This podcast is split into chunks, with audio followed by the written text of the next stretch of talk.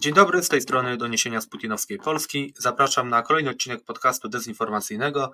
To jest pierwszy odcinek, w którym przeprowadzamy wywiad, a właściwie przeprowadzam go sam, bez kolegi Piknika. E, I dzisiaj rozmawiam z Agnieszką Wierzbicką. Agnieszka jest aktywistką polityczną, prodemokratyczną, a także prawniczką związaną z ogólnopolskim strajkiem kobiet. I porozmawiamy przede wszystkim o tym, jakie są perspektywy na najbliższy rok, półtora na legalizację aborcji. Cześć Agnieszko. Cześć, dzień dobry. Więc tak, e, zacznijmy może od tego. Nowa koalicja rządząca jeszcze nawet nie sformowała rządu, bo jak wiemy trwa ten cyrk z dwutygodniowym rządem Morawieckiego, a niektórzy publicyści e, już formują takie zarzuty, że kobiety zdradzono, że do żadnej poprawy w kwestii prawa do, do aborcji nie dojdzie.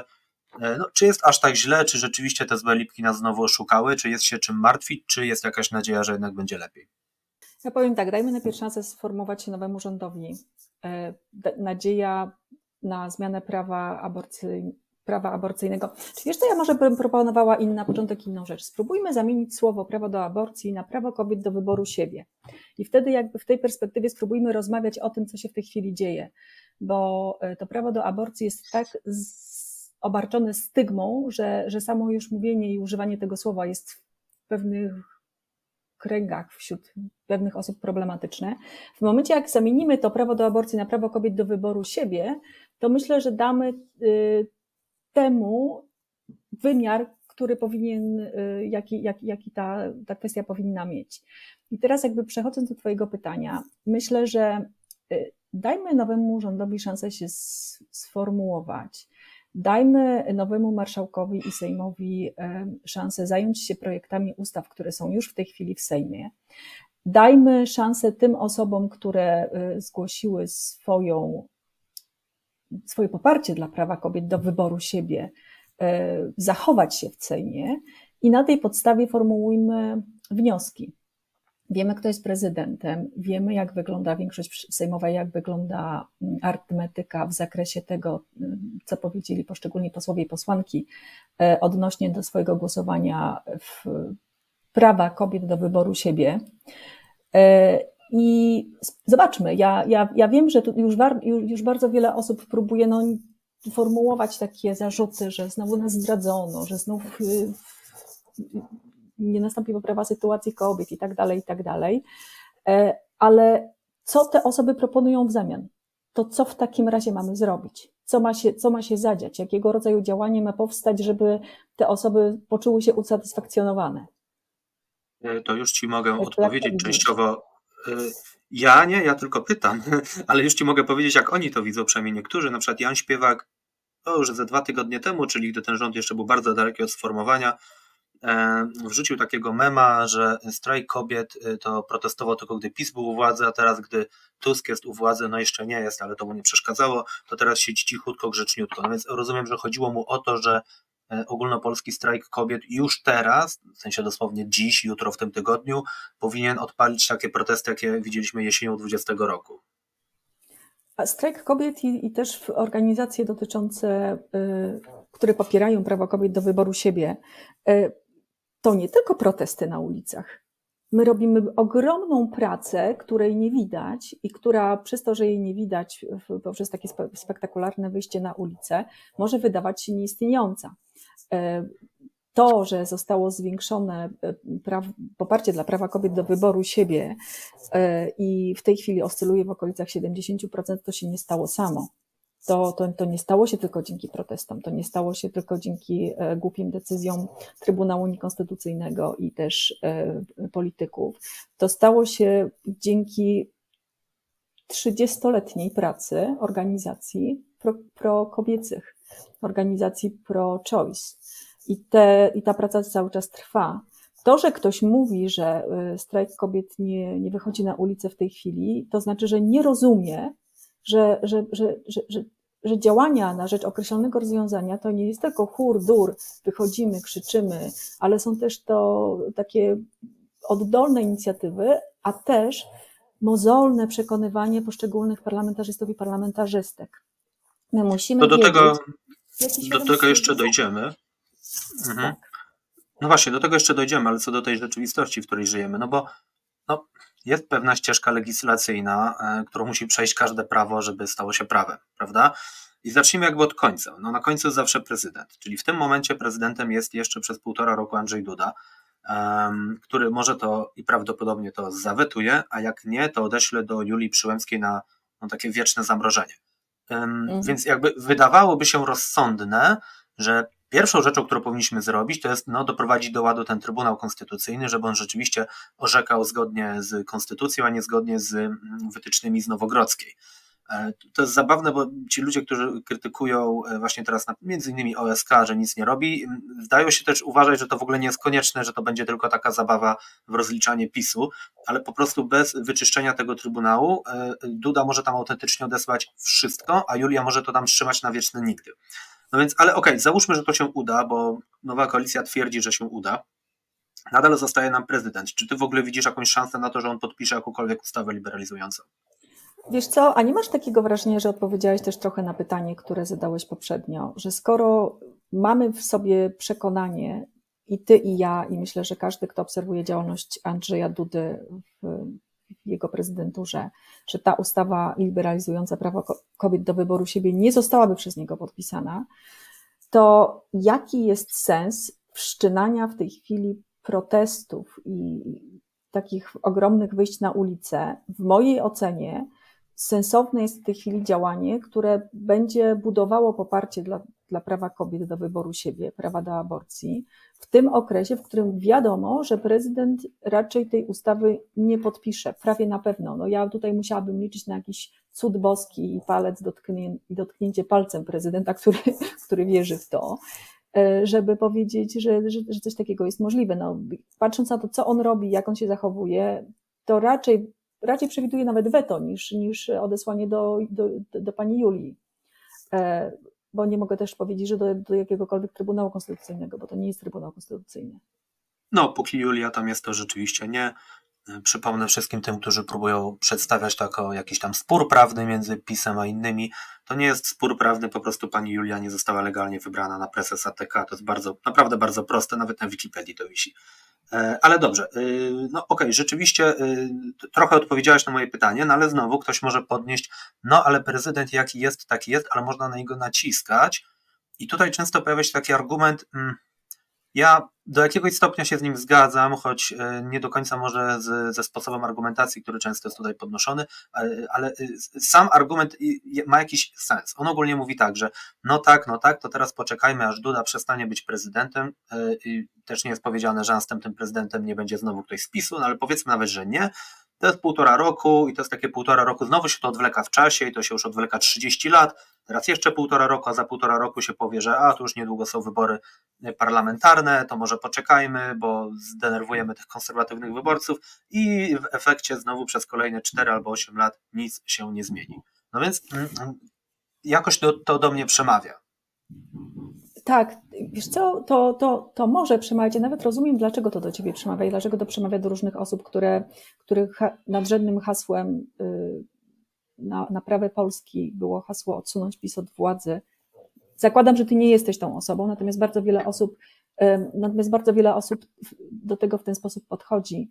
Y, ja bym powiedziała tak, y, my nie możemy temu tematowi pozwolić umrzeć po prostu musimy działać w przestrzeni publicznej, w przestrzeni politycznej i wśród parlamentarzystów i parlamentarzystek, wykorzystując wszelkie możliwe środki, żeby temat prawa kobiet do wyboru siebie, bo o tym jest prawo do aborcji, był cały czas na tapecie.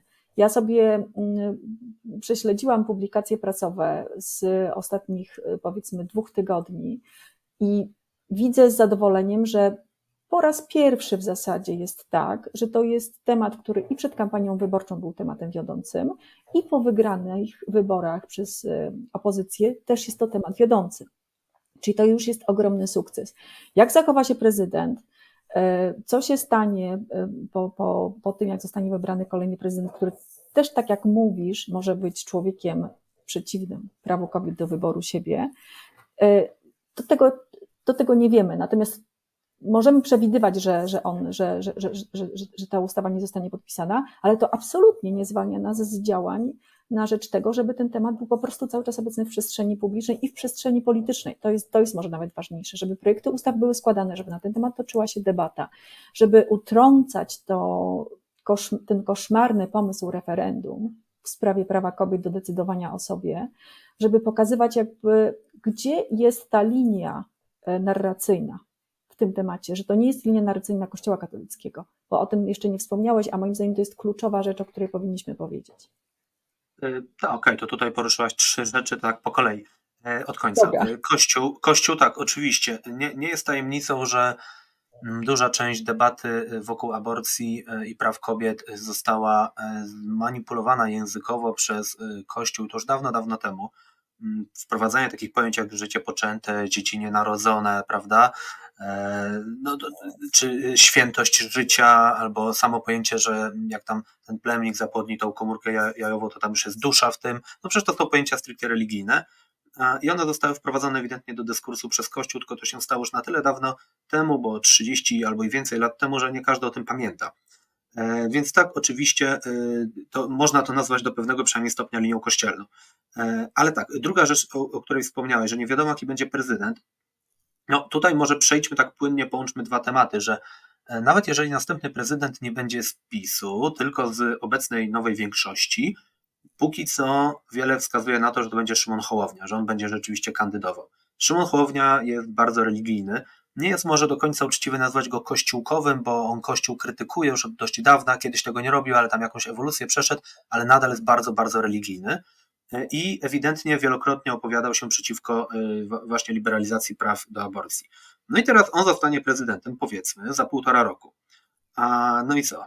No i znowu będzie prezydent, który prawdopodobnie to zawetuje i to na kolejne pięć lat. No i w takim razie ta prasa organiczna, o której tutaj mówisz, czyli przekonywanie posłów, posłanek, Mm, ja się z tym jak najbardziej zgadzam, tylko pytanie, czy po prostu po ścianie, y, jaką będzie Andrzej Duda, czy nie odbije się to od ściany, jaką może być y, Szymon Hołownia? Czy jest jakieś w ogóle okienko możliwości czasowe gdzieś w którymś momencie, kiedy to się może udać?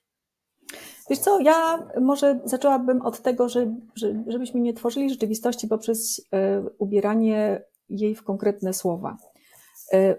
Naszą rolą też jest to, żeby opozycja demokratyczna wystawiła do wyborów prezydenckich kandydata, który też będzie dbał o interesy kobiet, w tym o prawo kobiet do wyboru siebie w sytuacji zagrożenia zdrowia, życia lub w sytuacji w ogóle wyboru siebie po prostu. E, I e, zakładając, że kandydatem opozycji będzie, będzie Szymon Hołownia, e, jakby już myślisz, że my nie będziemy próbować wywierać presji na to, żeby kandydatem był ktoś, kto będzie przestrzegał praw człowieka, krótko mówiąc. Natomiast myślę, że obecnie... będziecie, myślę, myślę, że będziecie, ale o ile wiem, to ten, y, ta kandydatura Hołowni już jest po prostu dogadana w tej koalicji. Y, wiesz co, spróbujmy jednak nie kreować rzeczywistości, zanim ona się nie wydarzy.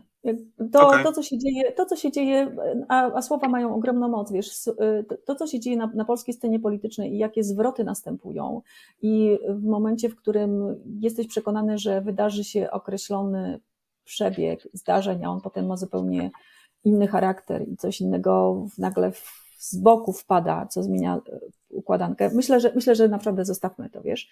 Jakby spróbujmy powiedzieć sobie o tym, że może tak się zdarzyć, że będzie ktoś po Dudzie, kto też zawetuje prawo kobiet do wyboru siebie i prawo do aborcji. Spróbujmy się zastanowić nad tym, co my wtedy zrobimy, ale też nie odkładajmy do kosza opcji takiej, że my nie będziemy próbować naciskać na, na wybór kandydata, który e, jednak będzie szanować prawa kobiet i będzie szanować prawa człowieka. E, bo będziemy, po prostu będziemy. Okej. Okay. No dobra, dobra, to tutaj rzeczywiście nie wybiegajmy tak daleko w przyszłość. No to wróćmy do tego, co jest tu i teraz. Czyli tak, mamy prezydenta, który to prawie na pewno zawetuje. E, Trybunał Konstytucyjny zakładam, że będzie uporządkowany, czyli będzie przywrócony jego legalny stan. E, prawdopodobnie oznacza to również, to nowa koalicja zawarła nawet w umowie koalicyjnej, w jakiś sposób odwrócenie nieuznanie, uznanie za niebyły wyroków Julii Przyłębskiej, w tym także tego wyroku z października 20 roku. No i tutaj widzę kolejne ryzyko, no bo to, to będzie oznaczało, że to już takie naprawdę barbarzyńskie, y, restrykcyjne, znaczy je, jeszcze bardziej restrykcyjny zakaz sprzed trzech lat, on zostanie cofnięty i niektórzy powiedzą, no to sprawa załatwiona, jest, jest spoko, bo wracamy do, uwaga, cudzysłów, kompromisu aborcyjnego z roku 93. A ten kompromis mhm. aborcyjny, cudzysłów nadal, e, jest jednym z najbardziej restrykcyjnych praw na świecie. Nadal. E, nadal to jesteśmy. Jest zakaz de facto. No, no, to jest de facto zakaz, tak. tak. Nadal jesteśmy w bardzo e, antyelitarnym, że tak powiem, gronie dosłownie kilkunastu państw. No może jak to zostanie cofnięte, to to będzie 20-30 państw. Teraz to liczyłem jakiś czas temu, ich jest około 15-16, jesteśmy naprawdę w takim gronie.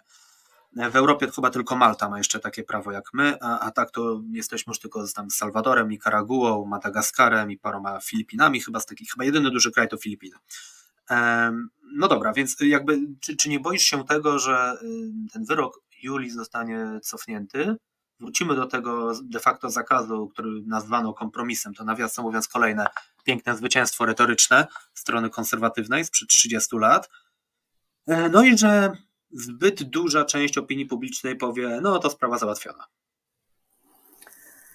E, tak, zbyt duża część opinii publicznej powie, no to sprawa załatwiona, e, co też nawiązuje w pewien sposób do tego pomysłu, żeby przeprowadzić referendum o prawach człowieka, e, bo te, to, też, to też jest coś, co, czemu ogromna część opinii publicznej daje posłuch i przyzwolenie. Natomiast właśnie przeciwdziałanie temu, żeby zbyt duża część opinii powiedziała, no to sprawa załatwiona, służą te wszystkie działania organiczne, które prowadzą od lat y, organizacje kobiece. Opozycja wygrała dzięki kobietom. To, to jest jasne, to wszyscy, jakby wszyscy o tym mówią i widać to w, wyborach i w preferencjach kobiet i mężczyzn i to, jak, jak dużo kobiet poszło do wyborów. Więc teraz nie ma takiej możliwości, żeby opozycja odłożyła ad acta y, y, prawa kobiet, prawa tak wielkiej części społeczeństwa, a naszą rolą i naszym tutaj ogromnym zadaniem jest to, to co, o czym mówiliśmy już na początku, że ten temat po prostu nie może umrzeć, że musimy naciskać na, na składanie nowych projektów, projektów ustaw, musimy naciskać na to, żeby Ministerstwo Zdrowia wydawało stosowne rozporządzenia dotyczące zdrowia psychicznego kobiet jako przesłanki do, do y, przerywania ciąży, żeby były kontrole w szpitalach, y, na, o wykonywanie zakontraktowanych zabiegów, że nie może tak być, że jakiś dyrektor jakiegoś szpitala mówi, że u niego od sześciu lat nie było wykonanej ani jednej, ani jednej aborcji, bo ten dyrektor... I jeszcze się tym chwali. I jeszcze się tym chwali i pojęcia nie ma o tym, albo ma pojęcie, ale nie chce e, o tym mówić publicznie, że to wcale nie oznacza, że aborcje przestały się w Polsce dziać.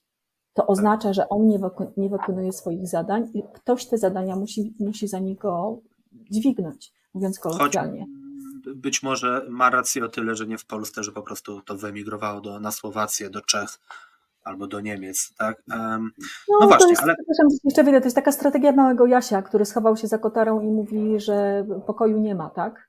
Bo Jaś stoi za tak. kotarą i nie widzi tego pokoju. To, to, to, i, to, I to mówią osoby, które, które są lekarzami, które mają obowiązek ratowania życia i zdrowia, które mają obowiązek wykonywania swoich e, zadań to, to jest przerażające po prostu. To jest przerażające. No dobra, ale mam, mam jeszcze taką jedną opcję. Mianowicie, czyli zakładamy, że wyrok Julii zostaje cofnięty, wracamy do tego zwanego kompromisem zakazu. E, żadna nowa ustawa, bo już teraz tam są dwa projekty lewicy. Koalicja Obywatelska ma jakoś rzekomo niedługo wrzucić kolejny. Zakładamy, że nawet jeżeli przejdą przez Sejm, do czego zaraz wrócimy, to i tak prezydent je zawetuje. E, no więc wrócimy w najlepszym wypadku do tego zakazu z 93 roku. I tutaj jest taka furtka. Co ciekawe, tą furtkę chyba trochę przypadkiem otworzył PiS. Mianowicie chodzi o rozporządzenie ministra zdrowia, gdyż aborcja w Polsce jest zakazana poza trzema wypadkami. Wyrok Julii Przyłębskiej sprzed trzech lat uznał za chodzi ci o to, że wracamy, chodzi, ci, chodzi ci o to, że wracamy do tego 93 roku i mamy trzy wypadki, tak? Tak, tak, tak. tak po, po, tak. Chodzi ci o to, że, tak. że jesteśmy w tej rzeczywistości, w której jesteśmy w 93 roku, mamy te trzy wypadki i teraz jest tak. E, Ale to nawet, to nawet jakby tak. bez znaczenia, bo w tych dwóch wypadkach, które są teraz, nadal jest ten wypadek, że można przerwać ciążę, jeżeli stanowią na zagrożenie dla życia lub zdrowia kobiety. I tu się pojawi, pojawia interpretacja, ok, czym jest zdrowie? E, I, I, oczywiście znamy wszyscy te koszmarne wypadki, e, na przykład pani Izabeli z gdzie de facto lekarze no, czekali aż umrze, bo musieli ratować płód, a nie ją. Um, ale okazuje się, że Rzecznik Praw Obywatelskich zaczął dopytywać, czy zdrowie kobiety przypadkiem nie oznacza zdrowia psychicznego, jaka jest interpretacja. I latem tego roku, niestety nie zapisałem, czy to było w lipcu, czy w sierpniu, dostał odpowiedź. I wyobraź sobie, że dostał odpowiedź od ministra zdrowia, rzecznika praw pacjenta i prokuratora generalnego, czyli od Ziobry. I generalnie z tych odpowiedzi trzech razem wynika, co następuje, że y, tak, przesłanka o zdrowiu kobiety obejmuje także zdrowie psychiczne, czyli e, dobrostan psychiczny kobiety może być wystarczającą przesłanką do legalnej aborcji, i po drugie, że stwierdzić to może y, lekarz dowolnej specjalizacji, a nie tak jak tam w wypadku zagrożenia życia tylko wybranych.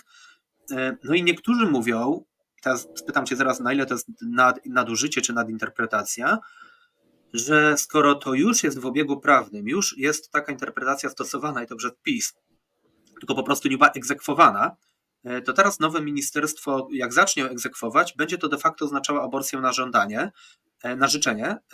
Dodam tylko, że dokładnie przed tym zdążyło już ostrzec, uwaga, Ordo Juris, i Episkopat Polski. Oni, oni wydali takie oświadczenia gdzieś tam właśnie w sierpniu, wrześniu, że y, bardzo, bardzo im się nie podoba taka interpretacja, bo uważają, że to jest taka furtka, która doprowadzi do aborcji na życzenie, bo kobiety będą się zasłaniały dobrostanem psychicznym, a tak naprawdę po prostu powiedzą, mmm, źle się czuję i dostaną aborcję.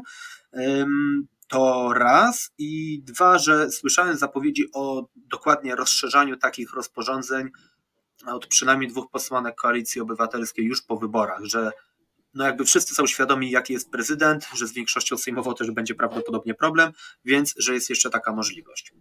Co o tym myślisz? Mhm. Yy, tak, jest. Wiesz, to, to, to jasne. Zdrowie psychiczne kobiet jest zdrowiem ogólnie. Tak samo jak zdrowie psychiczne mężczyzn jest zdrowiem ogólnie. Myślę, że tutaj naprawdę to, co się stało, czyli te trzy opinie, o których powiedziałeś, to jest nazwanie rzeczy, która jest oczywistością. Z tego co ja wiem, to Rzecznik Praw Pacjenta, y, rozpoznając sprawy, też w jednej ze spraw przyznał y, rację pacjentce. Cztery sprawy się chyba toczą, y, to są dane z czerwca tego roku, cztery się toczą, jedna została umorzona. I Rzecznik Praw Pacjenta już od jakiegoś czasu jakby nie ma wątpliwości co do tego, że zdrowie psychiczne jest zdrowiem. E, natomiast to, co mówi episkopat i to, co mówi Ordo Juris, to jest cały czas stosowanie dwóch zupełnie różnych rzeczywistości dla e, kobiet i mężczyzn i potwierdzenie w mojej ocenie tego, że prawo do aborcji jest papierkiem lakmusowym prawa do wolności w ogóle. Bo zobacz, co się dzieje. W Polsce mamy taką sytuację, że jak kobieta zachodzi w ciążę, to w tym momencie oczekuje się od niej bohaterstwa, czyli nie może wybrać siebie pod żadnym pozorem, bo gdyby na przykład y, ciąża kolidowała jej z wyjazdem do, na studia, to ta kobieta ma ten wyjazd na studia po prostu porzucić i zostać matką. Natomiast w przypadku ojców, bo przecież dziecko nie, nie bierze się z niczego, y, nie ma kompletnie żadnych oczekiwań. I zdrowie psychiczne ojców, które może manifestować się tym, że on po prostu nie jest jeszcze gotowy na dziecko, jest chronione w ten sposób, że nie wywiera się na niego nacisku, takiego jak na kobiety. Jak się to dziecko urodzi, to wy, ustalenie alimentów i wyegzekwowanie tych alimentów to jest jakaś droga przez mękę. I w tym momencie to, o czym powiedziałeś, jest przejawem zastosowania kompletnie podwójnych standardów y, do rozumienia, co jest dobrostanem kobiet, co jest dobrostanem mężczyzn. Może nie wchodźmy w to, bo tutaj wejdziemy jak w, absolutne morze y, problemów y, które my ogólnie, ja ogólnie nazywam patriarchatem, e, tylko skoncentrujmy się na tym, co faktycznie może się stać. I bardzo mi się podobała jedna z wypowiedzi Rzecznika Praw Pacjenta, który powiedział, że tak, no okej, okay, zdrowie psychiczne to jest tak szerokie pojęcie w tym konkretnym kontekście, że to wymaga e, no, określonego zastosowania w ramach tej przesłanki dopuszczającej aborcję, bo czym innym jest y, jakaś trudność związana z faktem, że się jest w ciąży i bardzo dużo kobiet przechodzi tę trudność. I to też ma jakieś tam odbicie y, w pojęciu tego zdrowia psychicznego, a czym innym jest to, że dana osoba po prostu jest y, w trudnej sytuacji psychicznej z różnych powodów, czy to z uwagi na to, że jest w związku takim, a nie innym przemocowym, z którego musi się wyrwać, to co w tej chwili odpowiada Justyna Wydrzyńska, która pomogła dziewczynie w, w przerwaniu ciąży z uwagi na to, że ta po prostu już nie była w stanie w tym związku przemocowym wytrzymywać. Czym innym jest to, że na przykład wiadomo, że e, może urodzić się ciężko chore dziecko Czym innym jest to, że dana osoba nie ma środków do życia i to też wpływa na nią w jakiś sposób. I to są rzeczy, które są tak szerokim pojęciem, że absolutnym nadużyciem jest to, co mówi Ordo Juris i to, co mówią te organizacje katolickie i episkopat, e, że to się stanie furtką do, e, do aborcji na żądanie. A swoją drogą warto jest się zastanowić, co oni mają na myśli mówiąc aborcja na żądanie. Bo moim zdaniem mają na myśli to, że kobieta nie ma prawa wybrać siebie że po prostu nie ma no, prawa tego zrobić. Rozumiesz? No tak, tak, to tutaj, tutaj chyba, chyba się zgodzimy. Tak, tutaj chyba się zgodzimy, bo im się bardzo chyba nie podoba to, że kobieta może po prostu, mm, przynajmniej do tego któregoś tygodnia ciąży, po prostu uznać, że nie chce, ma własne powody, czy to są powody zdrowotne, psychiczne, czyli też zdrowotne, czy ekonomiczne, czy jakieś takie społeczne, mm, to, to że po prostu takiego prawa nie, mieć nie powinna. I oni się rzeczywiście boją, że to ułatwi. Bo tak jak mówisz, powody mogą być różne tego dobrostanu psychicznego, to mogą być na przykład też dowody, powody ekonomiczne właśnie. No ktoś może po prostu przypadkiem zajść w ciążę, to się niestety zdarza i nie mieć po prostu środków do, do założenia tej rodziny. Może być tak, to się zdarza znacznie częściej, że kobieta zachodzi w ciążę, a facet być może niekoniecznie tego dziecka chciał i po prostu się dematerializuje, znika, tak? Mm, I taka kobieta I zauważ, ma naprawdę. Zauważ, zauważ, że on to może zrobić, bo, y, tak. bo odbiór społeczny jest taki, że wyrobiła w dziecko. Rozumiesz? Tak, I jakby tak, cała, tak. całe odium znowu spada na kobietę. No nie wiem, no chyba każdy średnio rozgarnięty człowiek wie, że jeśli dochodzi do stosunku płciowego, to z tego może być dziecko. No halo, no tak po prostu. No jest. dyskutowałbym, bo biorąc pod uwagę e, jakość edukacji seksualnej w Polsce, szczególnie przez ostatnie 8 lat, to ja bym się nie zdziwił, gdyby jednak bardzo duża część młodych ludzi niekoniecznie wiedziała. Czyli wiedzieliby, że to się bierze z seksu, ale dokładnie y, w jakich okolicznościach i co trzeba robić, y, żeby może tego uniknąć, to już może nie. No dobra, ale czyli tak, czyli y, ale jest w ogóle możliwe, że takimi rozporządzeniami się to prawo rozszerzy wobec faktu, że nie rozszerzymy go yy, ustawą, bo brakuje nam podpisu prezydenta. Moim zdaniem jest możliwe, że rozszerzy się odbiór możliwości wykonywania zabiegów przerywania ciąży wśród lekarzy. Bo mhm. to, bo nie dotknęliśmy jeszcze, jeszcze jednej bardzo ważnej rzeczy. Panuje jakieś takie przekonanie w środowisku lekarskim, że jak oni do, zrobią y, zabieg aborcji, którego też nie umieją robić, biorąc pod uwagę najnowsze badania i najnowsze zdobycze nauki i tak dalej, i tak dalej, mówią o tych metodach sprzed króla ćwieczka, ale panuje wśród nich takie przekonanie, że jeśli oni to zrobią, to natychmiast spadnie na nich prokurator, spadną na, nie, na nich zarzuty, pójdą do więzienia, będą mieć prawo, zakaz wykonywania, wykonywania zawodu i tak dalej, i tak dalej, podczas gdy praktyka pokazuje, że nie ma ani jednej takiej sprawy. I teraz to, co może zrobić Ministerstwo Zdrowia, ja wiem, o czym ty chcesz powiedzieć, zaraz dam ci, oddam ci głos. Natomiast to co, to, co y, może zrobić Ministerstwo Zdrowia, to może po prostu z lekarzy ten domniemany ciężar y, nieistniejącej odpowiedzialności, bo nie ma dowodów na to, że ta odpowiedzialność się materializuje, zdjąć. Właśnie rozporządzeniami, właśnie kontrolami w szpitalach dotyczących wykonywania zakontraktowanych zabiegów.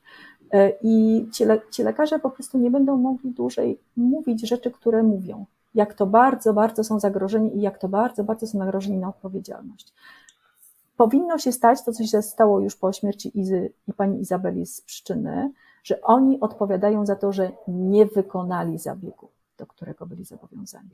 To powinno się stać. No dobra, ale powiedziałaś, że te naciski czy jakieś akcje prokuratury przeciwko nim, że jakby nie ma na to dowodów. Nie, nie ma na pewno, bo ja pamiętam, że mm, pewne formy, może nie bezpośrednio takich e, śledztw, ale no, presji ze strony prokuratury krajowej były, oni tam nawet jakieś takie broszurki po szpitalach rozsyłali, w których grożono, że tam, jeżeli właśnie mm, lekarz przeprowadzi, to mu grozi jakaś odpowiedzialność karna. Może rzeczywiście nikogo nie postawiono w stan oskarżenia, e, bo skutecznie też chyba wprowadzono ten efekt mrożący, po prostu tych aborcji przeprowadza się bardzo mało. E, ale jakby nie, ma, nie było takich żadnych poważniejszych nacisków. Pytam w kontekście takim, na ile tutaj można złożyć winę na karb e, y, już odchodzącego rządu, Ziobry konkretnie w tym wypadku, a na ile samych lekarzy? Mm, wiesz co, no tak, broszurki, zastraszania, efekty mrożące, nawet przeszukania w gabinetach i tak dalej, i tak dalej, to, y, to, to takie rzeczy miały miejsce. Natomiast ja mówię właśnie o tym, co lekarze podnoszą jako argument, dlaczego bronią swojej klauzuli sumienia, bo to de facto o to chodzi, że mówią, że tak naprawdę no okej, okay, oni są lekarzami, mają swoją klauzulę sumienia, ale tak naprawdę to, to nie przeszkadza w tym, co oni robią, bo tak naprawdę tego, czego oni się boją, to boją się odpowiedzialności karnej. E, podczas gdy, tak jak mówię, nie ma żadnych dowodów na to, że jakikolwiek lekarz został y, do takiej odpowiedzialności pociągnięty, a wręcz gdyby się coś takiego stało, to taki lekarz uzyskałby ogromne wsparcie i nie tylko środowiska y, tutaj społecznego, ale też y, prawników, bo tak jak mówisz, są ciągle te dwie przesłanki. I te dwie przesłanki dają możliwość wybierania życia kobiet w sytuacjach, w których to życie lub zdrowie, w tym zdrowie psychiczne, jest w jakikolwiek sposób zagrożone.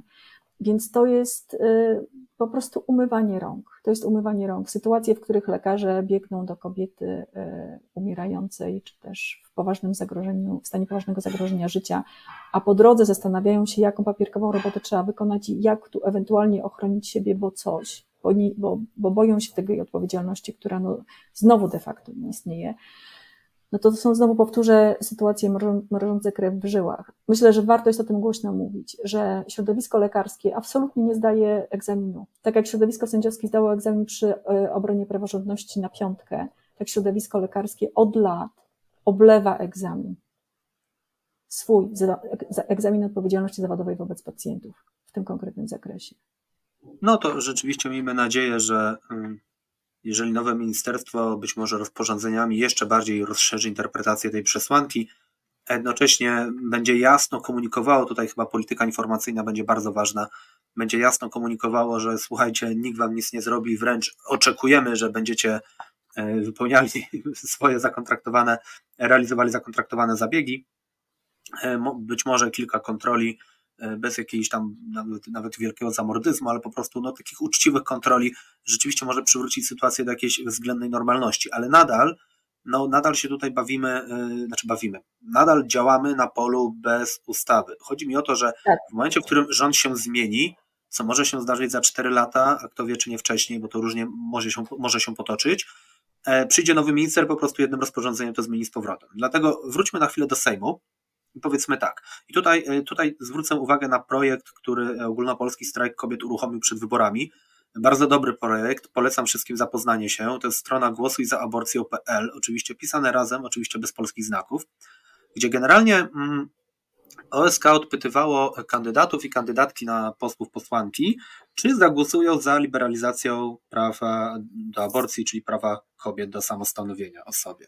No i tak, bez zaskoczenia wielkiego, kandydatów e, Koalicji Obywatelskiej udzieliło odpowiedzi 435 osób. Na tak zobowiązywało się głosować, jak myślisz ile?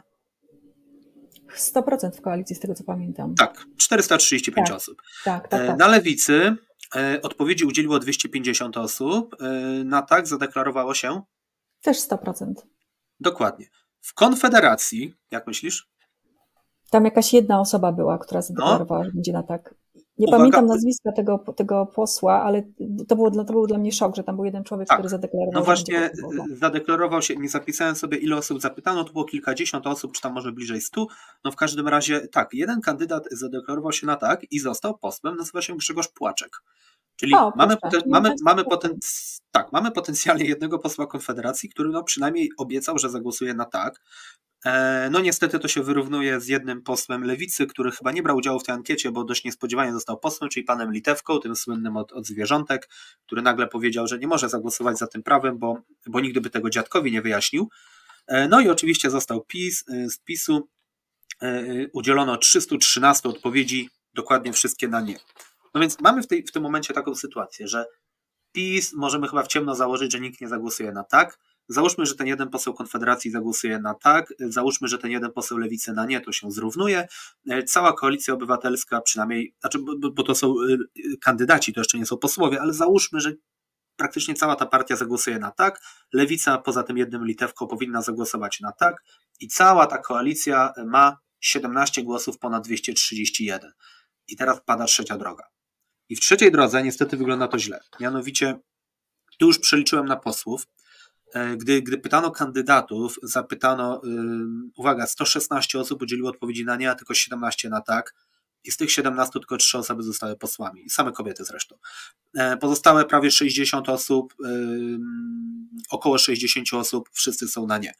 No więc krótko mówiąc, wygląda na to, że będzie brakowało około 50 głosów do większości. 50 paru Mhm. może. Pod warunkiem, Jeżeli że się- mówimy o tym, że, że, że, że będzie pełna reprezentacja w czasie tego głosowania, trzeba rzeczywiście 231 osób mieć. Ja wiem, że to jest, No. że to jest trochę myślenie życzeniowe z mojej strony. No jest, no bo, mniej no bo musiało, musiałoby być o 100 osób mniej, żeby te 50 Tak, e, tak, tak, tak. przeważyło, więc ta, tak nie będzie. Wiadomo, że jak takie głosowanie dojdzie, to dojdzie do takiego głosowania, to będzie pełna mobilizacja u wszystkich i będzie na sali pewnie prawie, prawie full, E, więc liczę te 231 osób. Więc krótko mówiąc, może zabraknąć tych 50 kilku głosów. No i teraz moje pytanie brzmi tak, bo ty podkreśliłaś już kilka razy, że OSK i inne organizacje prokobiece e, pracują tutaj organicznie, tak, to jest taki, taki pozytywistyczna praca u podstaw mm, i próbujecie przekonywać, docierać do tych posłów i posłanek, którzy zadeklarowali się na nie. I ja to oczywiście szanuję i uważam, że to jest dobra i właściwa droga. Natomiast moje pytanie brzmi, czy uda się w ciągu, powiedzmy, nie wiem, roku, te 50 kilka osób, które już się zdeklarowały na nie, przekonać do czegokolwiek. Dodajmy, że wśród tych osób jest zarówno Szymon Hołownia, jak i Władysław Kosiniak-Kamysz. Tak, wiem o tym. Wiesz, em, my na przykład w tej chwili prowadzimy taką akcję mailingową i to też może, może, może, możemy zachęcić osoby, które nas słuchają, żeby we- weszły sobie na s- fanpage OSK, bo my tam e, najwięcej publikujemy takich najbardziej aktualnych informacji. I jednym kliknięciem można wysłać swoje poparcie dla e, ustaw dekryminalizujących i e, legalizujących aborcję, bo to są dwa różne akty prawne, które są w tej chwili procedowane w Sejmie. E, I ty chyba mnie pytasz, czy też będzie tak, że my wyjdziemy na ulicę w którymś momencie. Ty chyba mnie pytasz o To było moje Mam następne pytanie. Tak, Moje tak następne pytanie wrażenie. brzmiało tak, to przepraszam, od razu zadam, że no do, do pierwszych głosowań nad tymi dwoma projektami lewicy, czyli liberalizującym i dekryminalizującym, tutaj może wyjaśnię, na czym polega różnica. No liberalizacja po prostu oznacza, że aborcja ma być legalna, dekryminalizacja ma e, oznaczać, że nie będzie ścigane pomaganie w aborcji, czyli to, co właśnie trafiło na przykład panią Justynę Wydrzeńską, która po prostu dała tabletki innej kobiecie i to jest jako pomoc Ale i to też jest... e, mamy, siostry, to są to, to Oczywiście. jest która po prostu pomaga. Niektórzy, Tak. tak, niektórzy próbowali rozciągać w ogóle ten zakaz, na przykład y, także na wszelkie grupy typu aborcja bez granic, y, gdzie po prostu cię informują o tym, gdzie możesz dokonać aborcji, nawet jeżeli tym gdzieś ma być Słowacja, to że to już jest pomoc i to już powinno być karane. Okej, więc te dwa projekty lewicy już są, one tam jakoś będą przechodziły przez te komisje. Y, No zakładam, że Hołownia zapowiada, że nie będzie zamrażarki, więc całkiem niedługo powinno dojść do głosowania. E, Koalicja Obywatelska zapowiada jakiś własny projekt, który pewnie jakimiś detalami będzie się różnił, też niedługo, więc powiedzmy, że za miesiąc, dwa, może trzy będzie po tych głosowaniach. Prawdopodobnie się okaże, że te projekty upadną. No i takiego zdania zresztą nawet Włodzimierz Czerzasty, to, to ja- jakiś czas temu w, w wywiadzie y, dla jakiegoś medium powiedział. No i teraz tu, tu jest to moje pytanie, no i co wtedy zrobi OSK, powiedzmy, nie wiem, w lutym, gdy to już się stanie, czy wtedy rzeczywiście wyjdziecie na ulicę y, i będą takie protesty o tej skali, co w 20 roku jesienią? Y, Wiesz co, y, no, no, no, no, my tego absolutnie nie wykluczamy, ani my, ani pozostałe organizacje prokobiece. Natomiast z, z protestami na ulicach jest tak, że ludzie też muszą chcieć protestować, prawda? I myślę, że też ogromne, ogromną rolą jest to, jak społeczeństwo się będzie na to zapatrywać. I to wcale, ja, ja nie uważam, że to wcale muszą być protesty na ulicach ogromne. Ja uważam, że to mogą być małe pikiety w, w miejscach, w których y, podejmuje się jakiekolwiek decyzje w sprawach kobiet, że to może, mogą być naciski na lekarzy, że to mogą być y, naciski na posłów w, w okręgach i tak dalej, i tak dalej. To tu ci wejdę w słowo, tu ci wejdę w słowo, sorry, jeżeli już mówimy o wychodzeniu na ulicę, to się nie zgodzę. Ja uważam, że masowość protestów ma kluczowe znaczenie, bo jak policzyć, ile przez te 8 lat było różnych protestów, pikiet, gdzie były tysiące ludzi, a nie dziesiątki tysięcy albo setki tysięcy, tych było naprawdę mnóstwo i i jakby y, my wiemy, że PiS to jest jakby inny gatunek cywilizacyjny ni- niż te obecne mm, partie, ale to są nadal politycy i oni myślą w skali całego kraju. Jeżeli na ulicę wyjdzie 5 tysięcy osób, to nikogo to nie będzie obchodziło. E, Wszystkich obchodziło, gdy wyszło kilkaset tysięcy, prawda? To jakby ten, ten efekt skali miał znaczenie według mnie. No, użyłeś kluczowego słowa masowość. Ja mam wrażenie, że jednak społeczeństwo jest trochę tak w tym momencie, że ludzie osiedli trochę na, na laurach. Ci, którzy y, konsekwentnie przez ileś lat stawiali na odbudowanie, odbudowanie praworządności i stawiali na to, żeby odsunąć PiS od władzy, w tej chwili mają już taki, mają taki moment lekkiego odpoczynku. Nie wiem, czy ta masowość protestów da się powtórzyć w przyszłym roku, w lutym, jak mówisz. Natomiast wydaje mi się, że nie możemy tego absolutnie wykluczać i jak trzeba będzie protestować, to pójdziemy protestować. To chcę powiedzieć. I jak trzeba będzie wyjść na ulicę, to wyjdziemy na ulicę. Ile osób wyjdzie z nami, no nad, nad tym nie mamy absolutnie żadnej kontroli. Ja uczestniczyłam w protestach, gdzie na, byliśmy w 50 osób, wiesz, pod Sejmem i nie było, i nie było ludzi, bo akurat to był taki moment, że ludzie y, nie wyszli i, i chcieli zostać w domu i zajęli się swoim życiem i swoimi sprawami. Ja po prostu chcę powiedzieć, że w tej chwili uważam, że organizowanie protestów będzie przeciwskuteczne w tym momencie. Czy będzie przeciwskuteczne w lutym, tego nie wiem. Zobaczymy, jak się sytuacja rozwinie. Natomiast jeśli trzeba będzie protestować i wyjść na ulicę, no to oczywiście, że będziemy to robić. Oczywiście, że tak. Okej, okay. a bo jeszcze poruszyłaś ten temat, że Zależy to od tego, jak bardzo ludzie będą chcieli na te protesty chodzić, czyli jakie będzie poparcie społeczne po prostu dla, dla tych postulatów liberalizujących. No i tutaj mamy taki dziwny paradoks, no, bo tak. Przepraszam cię bardzo, to nie jest kwestia poparcia społecznego. To jest kwestia tego, że ludzie w pewnym momencie chcą wybrać swoje własne życie paradoksalnie. Że już po prostu masz dosyć tych wszystkich protestów. I ja to całkowicie rozumiem. Wiesz, i popierasz e, postulaty, i popierasz pewne e, kwestie, które są dla ciebie ważne, ale w danym momencie po prostu już musisz odpocząć. Wiesz, także to nie jest kwestia poparcia, to jest kwestia tego, że każdy ma możliwość i musi mieć prawo do wyboru swojego własnego życia. No okej, okay, ja się z tym zgadzam, tylko mamy taki właśnie mm, dziwny paradoks, który nie bardzo umiem go wyjaśnić trochę.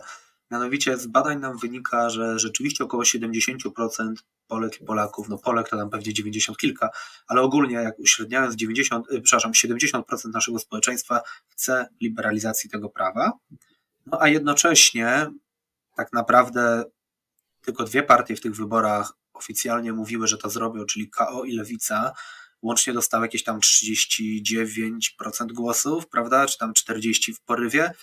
14% dostała trzecia droga, gdzie, no, tak jak mówię, jakby oni nie robili z tego tajemnicy. To nie jest tak, że oni mówili, że zaliberalizują, a teraz nagle mówią, ha, ha, ha, ha. Nie, tak by było wiadomo, że Kosiniak jest bardzo religijnym człowiekiem, Hołownia też, że szczególnie w tym PSL-u jest y, bardzo dużo takich y, no, starszej daty, takich troszeczkę betonowych polityków, bardzo konserwatywnych.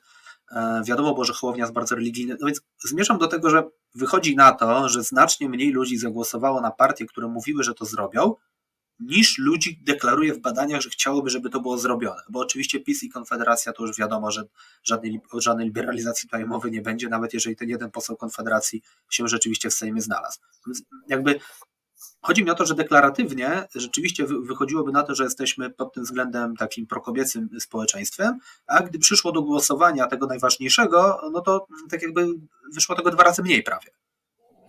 Wiesz co, ja myślę, że tutaj nie, nie, rozmawiamy o dwóch rzeczach jeszcze. Nie porozmawialiśmy sobie o Kościele, za mało porozmawialiśmy sobie o Kościele i to, co Kościół zrobił y, z umysłami ludzkimi przez ostatnie 30 lat. A druga kwestia, nie rozmawialiśmy jeszcze o tym, co ludzie ustawiają sobie w, wedle sekwencji zdarzeń która się powinna wydarzyć po tych wygranych wyborach. I, bo, bo to, że, y, że bardzo dużo osób popiera prawo kobiet do wyboru samych siebie, czyli prawo do aborcji, nie oznacza, że to jest coś, co te osoby potraktowały priorytetowo w sytuacji, w której w tej chwili jesteśmy jako kraj, gdzie do naprawienia są stosunki z Unią Europejską, praworządność, wojna za granicą, y, mnóstwo rzeczy, które bardzo wielu demokratów i demokratek stawia przed prawem kobiet do samostanowienia, przed prawem do aborcji. I e, moim zdaniem, jakby to, ta druga, ta druga kwestia, e, wpłynęła na wyniki wyborów, e, bo ludzie głosowali na partie, które będą w stanie zająć się tymi sprawami w ich ocenie pilniejszymi, łącznie i w porozumieniu. Natomiast ta kwestia prawa do aborcji, mimo że była bardzo mocno obecna w kampanii, ona gdzieś tam w tych priorytetach takich własnych, każdej y, z osób, y, które oddały głos, czy wielu osób, które oddały głos, była na dalszym miejscu. Bo nie wiem, jeśli jak prześledzisz sobie to, co się też dzieje w mediach a propos tego, mm, że próbujemy to, to prawo do aborcji utrzymywać w nurcie dyskursu głównego, y, z jaką odpowiedzią się to spotyka, z jaką odpowiedzią się te próby spotykają, że powinniśmy poczekać, że nie teraz, że są ważniejsze sprawy i tak dalej, i tak dalej, i tak dalej. I myślę, że to jest odpowiedź na ten, na ten paradoks, o którym powiedziałeś. Natomiast chciałabym, żebyśmy też chwilkę zatrzymali się nad tym, jaka jest rola Kościoła katolickiego w tym, jaką stygmę niosą kobiety na sobie, jeśli nie zdecydują się zostać matkami, albo jeśli wybiorą siebie i i przerwą ciążę, której z jakichś powodów nie chcą, czy nie mogą mieć, czy też e, płód jest uszkodzony i tak dalej, i tak dalej. Bo mm, język kształtuje rzeczywistość. I mówienie o tym, że to są dzieci nienarodzone, mówienie o tym, że nosi się dzieciątką pod sercem, mówienie, mówienie o tym, że mm, na tym piedestale najwyższym roli kobiety w społeczeństwie to jest piedestał matki. Albo mówienie, albo mówienie, tak jak mówiła słynna, potężna przyjaciółka papieża, pani Wanda Półtawska, niedawno zmarła, że e, to nie, nie mężczyzna i kobieta płodzą dziecko, tylko to Bóg płodzi to dziecko, a oni te genitalia tylko mają jako narzędzia, którymi ten Bóg to robi. Więc jakby krótko mówiąc, że my jesteśmy tylko wykonawcami jakiejś Bożej woli, na Bożej woli nie wolno się przeciwstawiać, więc jak już w tą ciążę zajdziesz, to co by się nie działo, musisz, musisz to dziecko urodzić, nie? Albo, albo tak. próbując. Nie? Tak, i nakreśliliśmy tutaj rzeczywistość, w której, w której istnieją również posłanki i posłowie, osoby w parlamencie reprezentujące społeczeństwo, i te osoby w parlamencie reprezentujące społeczeństwo tę rzeczywistość mają w głowach. I to, co jest ogromnym zadaniem, i to nie tylko e, strajku kobiet i organizacji prokobiecych, ale całego społeczeństwa, jest to, żeby wytłumaczyć naszym reprezentantom i reprezentantom, że ich moralność osobista i ich osobiste wierzenia nie mogą mieć wpływu na ich decyzje jako osób, które zatrudniamy w parlamencie. Bo ja jestem w stanie sobie wyobrazić te rozterki, które przeżywa Władysław Kosiniak-Kamysz, czy przeżywa Szymon Hołownia, czy przeżywają osoby głęboko religijne, y, uczestniczące w, w kościele przez całe swoje życie, natomiast to jest ich prywatna sprawa. To jest ich prywatna sprawa po prostu. Więc y, to jest to, o czym nie porozmawialiśmy, a moim zdaniem, a moim zdaniem to jest coś, co, co, jest, co, to jest dość kluczowe w rozmowach z parlamentarzystkami i parlamentarzystami. Czyli oddzielenie e, ich poglądów religijnych od e, sposobów, w jaki jako posłowie kształtują prawo, tak? Tak, i posłanki. Wiesz, bo zwróć uwagę, że też jest oprócz tych, że, na, że postulat liberalizacji prawa do aborcji i dekryminalizacji jest bardzo mocno powiązany z postulatem świeckości państwa. I o ile rozmawiasz o świeckości państwa z, nawet z tymi najbardziej religijnymi e, parlamentarzystami i parlamentarzystkami, to oni raczej nie mają wątpliwości co do tego, że to państwo, że państwo powinno być świeckie. Raczej jak się tak prowadzi rozmowy, e, zwłaszcza jeden na jeden, to słyszysz, że no, no tak, że no tak to powinno być. Ale potem jakoś to się nie przekłada, bo w ich własnych głowach to państwo nie jest świeckie to tutaj być może mamy wyjaśnienie. Nie wiem, czy takie badania przeprowadzono w Polsce, tu się powołam na badania przeprowadzone w Wielkiej Brytanii już dobre, pewnie 20 lat temu, e, przez jakąś tam fundację Richarda Dawkinsa. Mianowicie oni badali religijność Brytyjczyków e, i no, pytywali ludzi, czy jesteś wierzący, czy jesteś religijny i tak dalej. I tych, którzy mówili, że są, tam chyba nie rozróżniano na katolików, anglikanów i tak dalej, e, zaczynano odpytywać z tych różnych dogmatów wiary. No i okazało się, że w przygniatającej większości ci ludzie, którzy deklarują się jako wierzący, nie, y, nie wierzą w te podstawowe dogmaty wiary. Więc na końcu ich pytano, no dobra, no to tu były tam 10 dogmatów, ty nie wierzysz w 9 z nich, to dlaczego uważasz się za chrześcijanina? I wiesz, jaka była najczęstsza odpowiedź, jak myślisz? Nie mam pojęcia. Przychodzi, przychodzą mi do głowy różne rzeczy. Przychodzi mi do głowy na przykład to, że strach przed Panem Bogiem i przed piekłem nie. na przykład przychodzi nie. do głowy. Nie, bo uważam się za dobrego człowieka. Taka była najczęstsza odpowiedź. I, e, a teraz sobie przypomniałem, że przepraszam, jakieś podobne badania dotyczące wiary w dogmaty były kiedyś w Polsce przeprowadzone, bo pamiętam, że chyba Hartman kiedyś pisał na ten temat jakiś taki felieton. On dziwne rzeczy czasem pisze, ale pamiętam, że liczby podawał.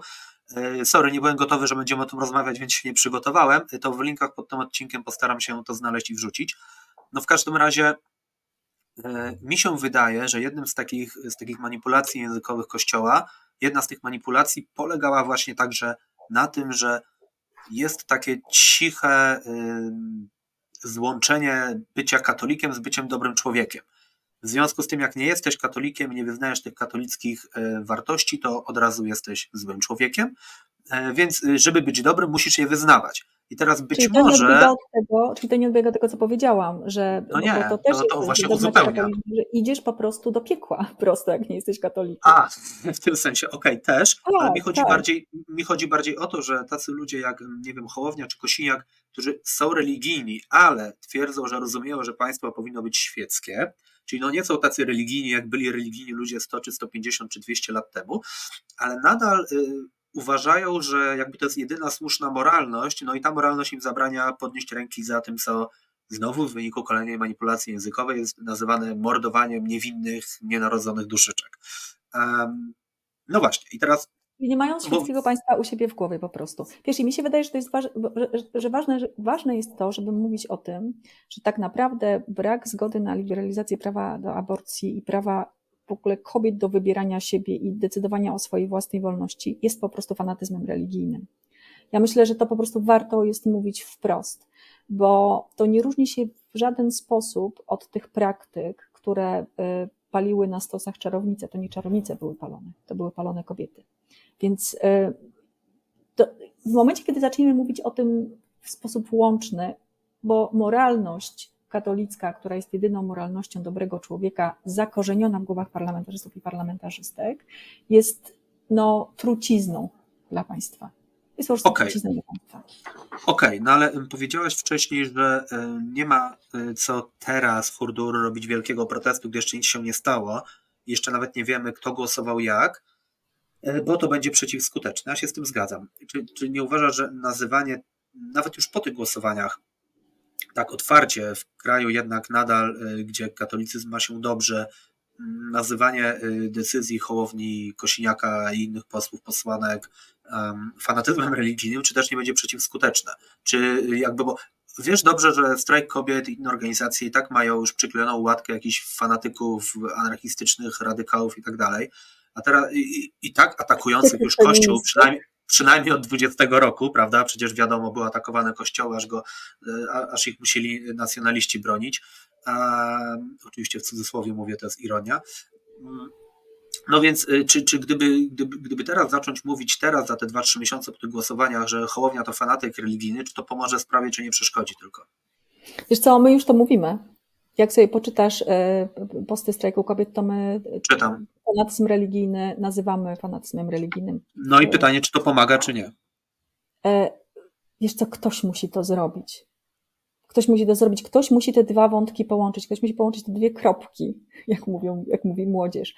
E, bo przecież gdyby ta moralność dobrego człowieka zakorzeniona w katolicyzmie nie była, nie istniała w głowach parlamentarzystów, to byłoby jakieś pole dyskusji w ogóle z nimi, byłoby jakieś pole do powiedzenia, że mamy sytuację, w której ktoś z racji tego, że biologicznie jest ukształtowany do noszenia ciąży, nie może po prostu wybrać siebie. I obok tego mamy sytuację, mój ulubiony przykład, który znasz, że jeśli gdyby e, zaistniał, zaistniała konieczność oddania 450 ml krwi przez Szymona Hołownię, bo obok umierałoby dziecko i Szymon Hołownia powiedziałby, oj, on się dzisiaj fatalnie czuje, bo on ma dużo pracy i niestety nie może oddać tych 450 ml krwi, nawet jak obok umiera dziecko, to nie byłoby żadnej siły i żadnej policji i żadnej możliwości, żeby go do tego zmusić. Natomiast no jego moralność chce zmuszać kobiety do bohaterstwa. I on tą moralność uważa za prawo, które powinno stać się prawem w Polsce. Nie wiem, czy mamy czas porozmawiać o referendum, bo też bym bardzo chętnie o tym porozmawiała, ale. E, ale tak, możemy. możemy też... Tak, bo wspomniałaś o tym wcześniej y, i, i, jakoś tak mi trochę umknęło. No właśnie, bo y, Hołownia i Kosiniak, oni proponują referendum i teraz um, rzeczywiście widzę w internecie sporo głosów, które mówią tak, no to może zamiast się tutaj bawić w tą politykę, w jakieś podchody, w jakieś akcje, nie akcje protestacyjne, jakieś naciski, po prostu dajmy głos ludziom, niech oni zdecydują i jak zdecydują, to, to tak będzie. I zaraz powiesz, zaraz ci oddam głos, dlaczego się z tym nie zgadzasz, bo wiem, że się nie zgadzasz, ja też zresztą nie, ale podkreślę na początku jedną rzecz. Propagatorzy tej idei nie wiedzieć czemu, albo pomijają, albo wręcz wprost kłamią, że referendum nie da się zawetować. Oczywiście, że się da. Prezydent może to zrobić. On może zawetować referendum, nieważne jaki będzie wynik. Więc może być tak, że zrobimy to referendum i powiedzmy, że te 70%, ile deklaruje to w sondażach, powie, no dobra, liberalizujemy, dawaj, A, a Duda po prostu powie, ale to jest sprzeczne z moimi wartościami. Poza tym w moim elektoracie zagłosowało za tym tylko 5 czy 10%, więc nara, cześć i nie ma referendum. Ale wiesz co, powiem Ci tak, nie wiem czy wiesz, że jak y, zostały, y, jak były znoszone przepisy o możliwości wykonywania aborcji y, w 99, 1992 roku, było głosowanie nad ustawą zakazującą aborcji, to przed tym głosowaniem była propozycja referendum przez komitet, tak zwany komitet Bujaka, złożony, złożony przez tak zwany komitet Bujaka i przez Barbarę Labudę, żeby poddać pod decyzję społeczeństwa pomysł dotyczący tego, żeby kobietom zakazać prawa do aborcji. I zebrano milion trzysta, pomiędzy milion trzysta, milion siedemset tysięcy podpisów pod tym, żeby, te, żeby referendum odbyć i tego referendum nie było. Czyli w momencie, kiedy istniało prawo liberalne dotyczące prawa kobiet do samostanowienia i chciano to prawo zmienić na prawo na zakaz aborcji, który, który w tej chwili obowiązuje, i był pomysł referendum, czy to można robić, to, to, to referendum upadło. Natomiast teraz, jeśli chcemy sytuację odwrócić, to nagle to referendum jest wspaniałą koncepcją i oddajmy ludziom możliwość decydowania. Ja pytam, decydowania o czym? Czy ktoś może w sytuacji zagrożenia swojego zdrowia powiedzieć, tak, chcę, żeby mnie leczono, tak, chcę, żeby odbył się zabieg, który mnie uratuje? Czy to jest ten temat do referendum? Wiesz, ja wiem, że my tutaj z siebie nawzajem nie musimy przekonywać, bo e, oboje mamy podobne zdanie. Natomiast w Polsce mamy taką absolutną odporność na przyjęcie informacji i wiedzy o tym, czym są prawa człowieka. Jak mówi się o prawach człowieka, to natychmiast ja mam wrażenie, że, że następuje jakaś taka klapka, zapadnia, nikt tego, nikt tego absolutnie nie słucha. Dopiero jak powiesz, słuchaj, a czy ja na przykład mogłabym w referendum poddać pod głosowanie całego społeczeństwa, czy ty w sytuacji zapalenia wyrostka robaczkowego możesz prosić lekarzy ciebie ratowali, a nie dziecko obok, które jest w sytuacji jakiejś tam, prawda? No, no, tak. no, to są, no to są tego typu pytania, wiesz, no nie można poddawać w referendum prawa kogoś do tego, żeby on wybrał siebie, wybrał swoje zdrowie, wybrał swoje życie. No, sytuacja wojny zmusza niektóre osoby i powszechna mobilizacja zmusza niektóre osoby do, do pójścia na śmierć, prawda? Ale to są sytuacje ekstremalne. A w momencie, kiedy jesteśmy w kraju demokratycznym, jest połowa społeczeństwa, która nie może zadecydować o sobie, to, no, no, to jakby jest, jest propozycja, żeby ktoś wypowiadał się, czy inni ludzie mogą decydować o sobie, no to, no to, to jest jakiś kuriozum. Ja bardzo zachęcam, jest, jest na Okopres świetny, świetny artykuł Natalii Broniarczyk, który mm, przeprowadza nas przez to, co się działo przez 30 lat y, zakazu aborcji w Polsce. Jest wykonana ogromna praca, y, taka wręcz kronikarska. Co się działo? Dlaczego doszło do 7 stycznia 1993 roku i uchwalenia ustawy ograniczającej dostęp do aborcji? Co się działo przed, co się działo po? I że była ta koncepcja referendum, kiedy prawo do aborcji miało zostać za, za, zakwestionowane ustawą i byli ludzie, którzy chcieli referendum w tym przedmiocie, czy można taki zakaz wprowadzać. Tego referendum wtedy nie było. E, to link do tego artykułu na pewno też się pojawi pod tym odcinkiem. E, no dobra, czyli, czyli wracamy znowu do tego, że trzeba taką pracę u podstaw prowadzić. Z jednej strony trzeba naciskać, znaczy naciskać, no próbować jakoś dyskutować e, z tymi posłami, posłankami, którzy mają takie mm, konserwatywno-katolickie przekonania, głęboko zakorzenione, być może sobie nie do końca z nich zdają sprawę.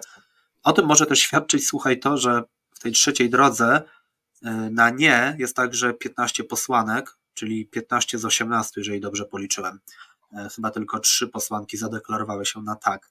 Co też jest dość dziwne, bo wydawałoby się, że kobieta powinna akurat to rozumieć na tyle dobrze, że powinna być na tak w przygniatającej większości, ale się okazuje, że niekoniecznie. No, niekoniecznie. Trzeba, to musi trzeba... no, jakby obok ogromnego tematu. Może, może, może tego nie róbmy. Bo innym razem. Tak, innym razem, tak, tak. Dobra, to to innym razem. No w każdym razie tak, trzeba y, wykonywać tą taką pracę u podstaw. No i takie organizacje jak OSK i inne prokobiece to sobie mogą to robić. macie jakieś tam kanały dojścia, możecie z tymi ludźmi rozmawiać. organizować różne akcje, żeby na nich naciskać. A co może zrobić zwykły obywatel, który no, też, by, te, te, też by chciał jakoś się dołożyć, a nie bardzo wie jak? Y, ja powiedziałam już o, tym, o tej akcji y, wysyłania y, e-mail, e-maili do posłów i posłanek w trakcie debat sejmowych nad, nad ustawami liberalizującymi prawo do aborcji. My mamy na stronach, na fanpage'u OSK, też możemy to zamieścić link pod wywiadem, jeśli się zgodzisz, tak. Mechanizm, który jednym kliknięciem pozwala na wysłanie e-maili do posłów i posłanek ze stanowiskiem popierającym prawo do kobiet do decydowania o sobie.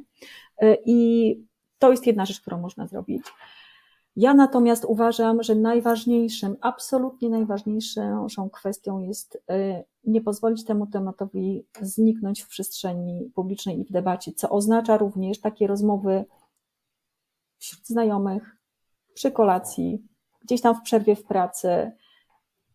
Po prostu trzeba z kobiet zdjąć odium, że jeśli wybiorą siebie, to zrobią coś absolutnie karygodnego i złego i innego sposobu niż takie rozmowy właśnie pomiędzy ludźmi, takie przekonywanie, argumentacja nie ma moim zdaniem. Po prostu nie ma. To jest akurat taki temat, który w momencie, kiedy się zaczyna o nim rozmowę, odpala jakieś reakcje skrajne absolutnie. I w moment, i bardzo trudno jest prowadzić spokojną dyskusję, prawda?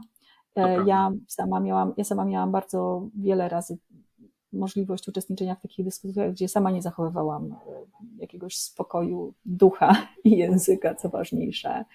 Ale moim zdaniem spróbujmy, jeśli ktoś chce w jakikolwiek sposób wpłynąć na, na, na sytuację kobiet. Ja na przykład z mojego prywatnego doświadczenia mam taką refleksję, że najbardziej mnie przerzuciło na drugą stronę, czyli na tą stronę e, zwolenniczek liberalizacji prawa do aborcji, zwolenników, to, że w moim najbliższym otoczeniu osoba bardzo mi bliska musiała e, urodzić martwy płód w szpitalu e, i żaden z lekarzy i żadna z lekarek nie zastanawiała się nad tym, że urodzenie tego martwego płodu, ona już była w bardzo złym stanie, ta osoba, może spowodować e, jej śmierć. Ważniejsze było to, że żeby nie stanąć przed jakimkolwiek widmem bardziej lub mniej wydumanej odpowiedzialności. Y, I w momencie, kiedy to stało się tak bardzo realne i stało się w najbliższym w moim otoczeniu, zdałam sobie sprawę, że całe te rozważania Kościoła i całe te koncepcje dotyczące tego, jak bardzo jesteśmy mniej ważni wobec planu Bożego, czy nie wiem, z czegokolwiek innego, one nie są funta kłaków warte. Y, bo żyjemy tu i teraz, obok nas są kobiety, obok nas są matki i siostry, koleżanki z pracy. I wyobraźcie sobie, że każda z tych kobiet, które są wokół Was, może być kiedyś w sytuacji, gdzie jakiś lekarzyna powie jej, że sorry, ale nie będzie jej ratować. Gdzie jakaś pani w, w gabinecie ginekologicznym zatai przed nią to, że dziecko ma wadę letalną. Płód, ma wadę letalną. I to jest coś okropnego. Według mnie trzeba rzeczywiście w taki sposób to przedstawiać, żeby to trafiało do wyobraźni, na przykład mm, mówić, że no dobrze, ale jakby, a tak jak powiedziałeś trochę wcześniej, no, że masz tam na przykład operację wyrostka, nie? albo trzeba ci krew oddać, albo nie wiem, miałeś wypadek i trzeba ci ratować jakąś kończynę i że teraz wyobraź sobie, że lekarz mówi, nie, sorry, wiesz, ale akurat tobie nie mogą uratować twojej ręki, amputujemy, a jak umrzesz, to, no to umrzesz, to smuteczek, Bóg tak chciał, nie? No, smuteczek, smuteczek, bardzo smuteczek. I, to, i powodem tego jest to, że ja tutaj mam sumienie. Ja lekarz mam tak, sumienie. bo ja, ja mam sumienie, oczywiście.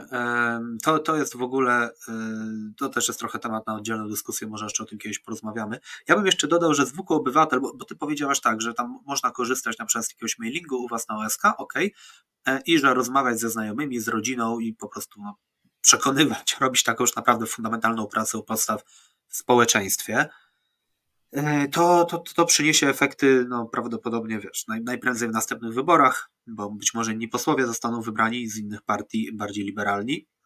Natomiast ja bym jeszcze dodał może taki jeden pomysł bezpośredniego kierowania się do posłów i posłanek z własnego okręgu, którzy na tej liście zadeklarowali się na nie. Przypomnę stronę to jest głosuj za aborcję.pl E, I tam możecie sobie wyszukać po okręgach, zobaczyć swój okrąg, zobaczyć kto z której partii, jak tam się zadeklarował.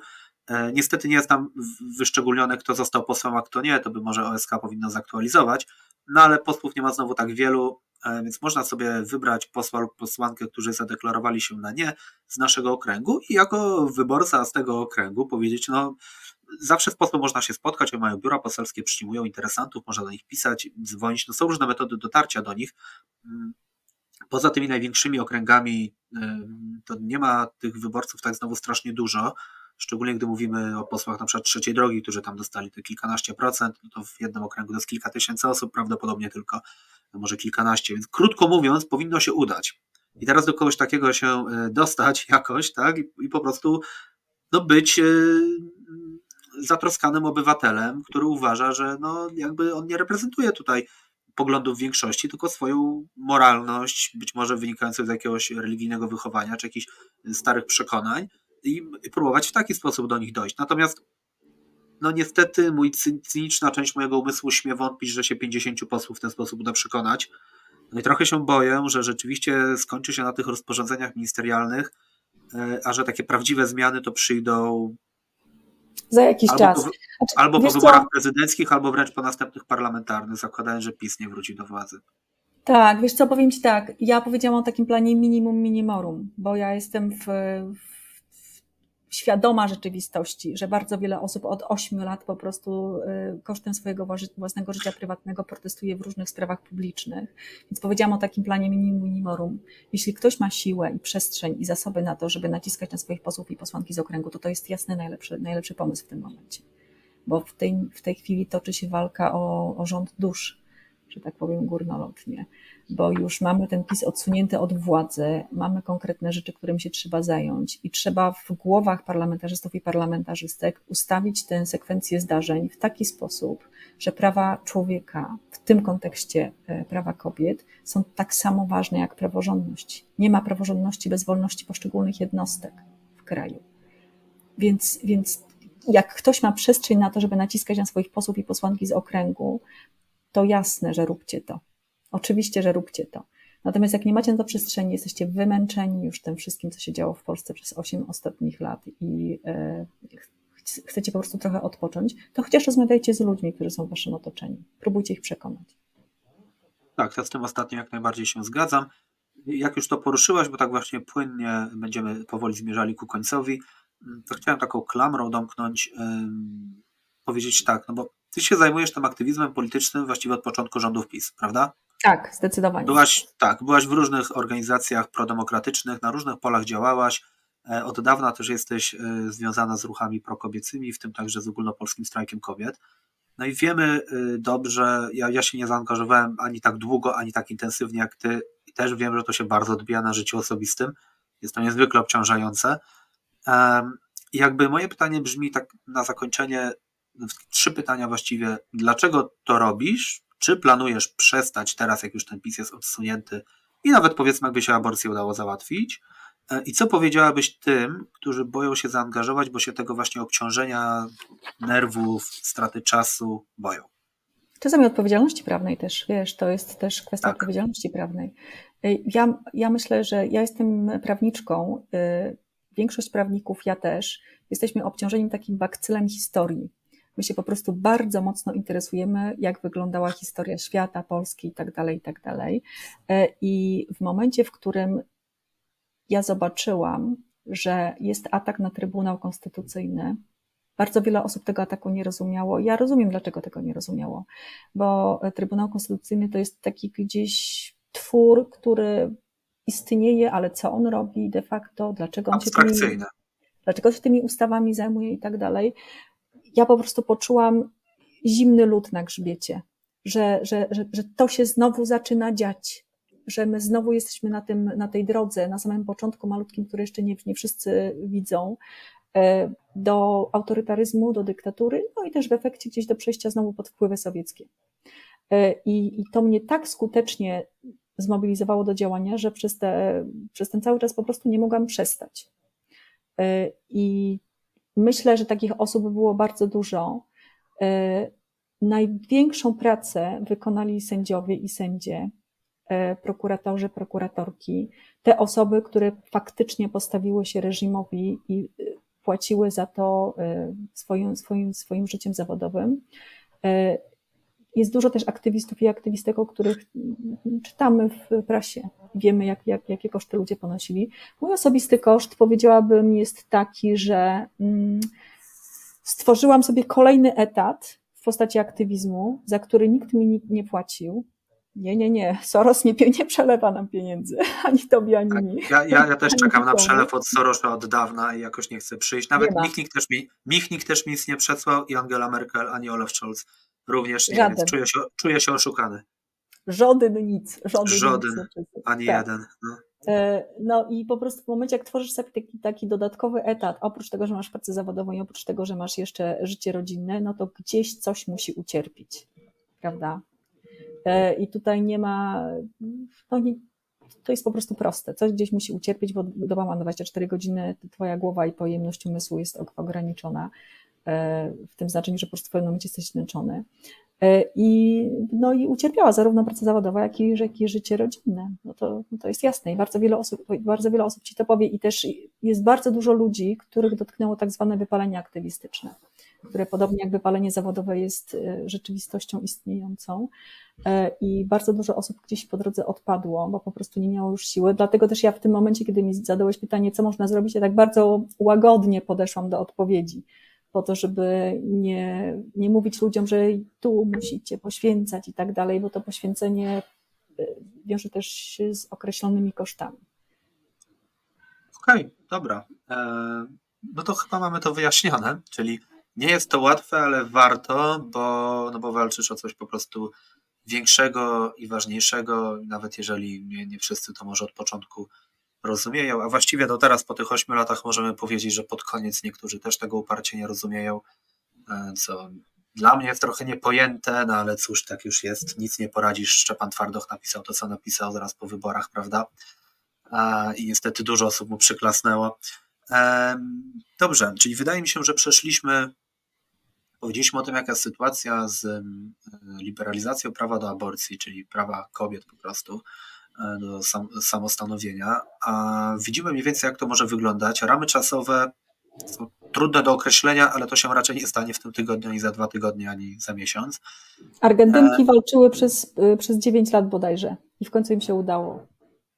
No, no to u nas, jeżeli liczyć od roku 20, a można od 16 liczyć, no to już się zbliżamy, więc może jakoś powoli by wypadało tak e, zobaczyć efekty. Tak. A, natomiast no, rozumiemy, jaka jest rzeczywistość polityczna, koniec końców to się wszystko sprowadza po prostu do, do poglądów społeczeństwa, bo to społeczeństwo głosuje na takich, a nie innych polityków, to społeczeństwo chce lub nie chce chodzić na protesty, brać udział w tych różnych akcjach, wywierać presję i tak dalej. Tutaj trend jest chyba zadowalający, natomiast ile to jeszcze potrwa, to zobaczymy. E, słuchaj, dziękuję Ci bardzo za rozmowę. Mam nadzieję, że y, mi i naszym słuchaczom, słuchaczkom parę rzeczy wyjaśniłaś. E, może trochę parę fejków wyprostowaliśmy, na przykład dotyczących referendum, prawda? Albo, albo większości sejmowej. Nadzieję. No, ja również, bo, bo tu, tak jak powiedziałeś, to jest temat budzący strasznie dużo emocji, a jak wokół jakiegoś tematu jest dużo emocji, to zawsze dużo fejków lata i dezinformacji. Y, no, no, szczególnie tutaj w przypadku tego referendum. No po prostu mówienie, że prezydent tego nie może zawetować, gdy może, to jest po prostu no, nieprawda. Po prostu czarne, po prostu, czarno-białe. Absolutnie nieprawda, oczywiście absolutna nieprawda. E, więc mam nadzieję, że tutaj parę rzeczy wyjaśniliśmy, naszkicowaliśmy, jak to może wyglądać, dlaczego to jest ważne, jakie tutaj są e, drogi do, do powodzenia. No i co? No i zostaje tylko działać, tak? Tak, zdecydowanie. Wiesz, ja też muszę Ci powiedzieć, że widzę, jak Ty działasz i widzę, jak, jakie to super efekty przynosi. Więc e, na przykład ludzie mogą podążać Twoim tropem, bo Ty założyłeś bloga, ten blog się coraz bardziej rozwija. Oczywiście nie sam, to jest ciężka Twoja praca. Wydałeś książkę, pracujesz nad kolejną książką, teraz ten podcast. No to są bardzo ważne działania. To jest po prostu odkłamywanie rzeczywistości. A tego odkłamywania będzie bardzo, bardzo dużo. Oj, będzie, będzie, bo tutaj rzeczywiście te, te manipulacje niektóre sobie liczą właśnie po 30 lat albo i więcej. E, jeżeli, to jeszcze z tą drugą książką, to jeszcze tak nie, nie spoiluj, bo jeszcze nie jest pewne, ale powiem tak, jeżeli się zmaterializuje, to być może będzie dotyczyła właśnie tego tematu też. E, ale to będę na, pewno, będę na pewno ogłaszał, już nawet wiem gdzie, tylko muszę jeszcze wiedzieć kiedy. E, I tym pozytywnym akcentem kończymy. Agnieszka Wierzbiska, aktywistka prodemokratyczna, prawniczka związana z ogólnopolskim strajkiem kobiet i to był podcast dezinformacyjny. Dziękuję i do usłyszenia wszystkim. Dziękuję Państwu bardzo, do widzenia.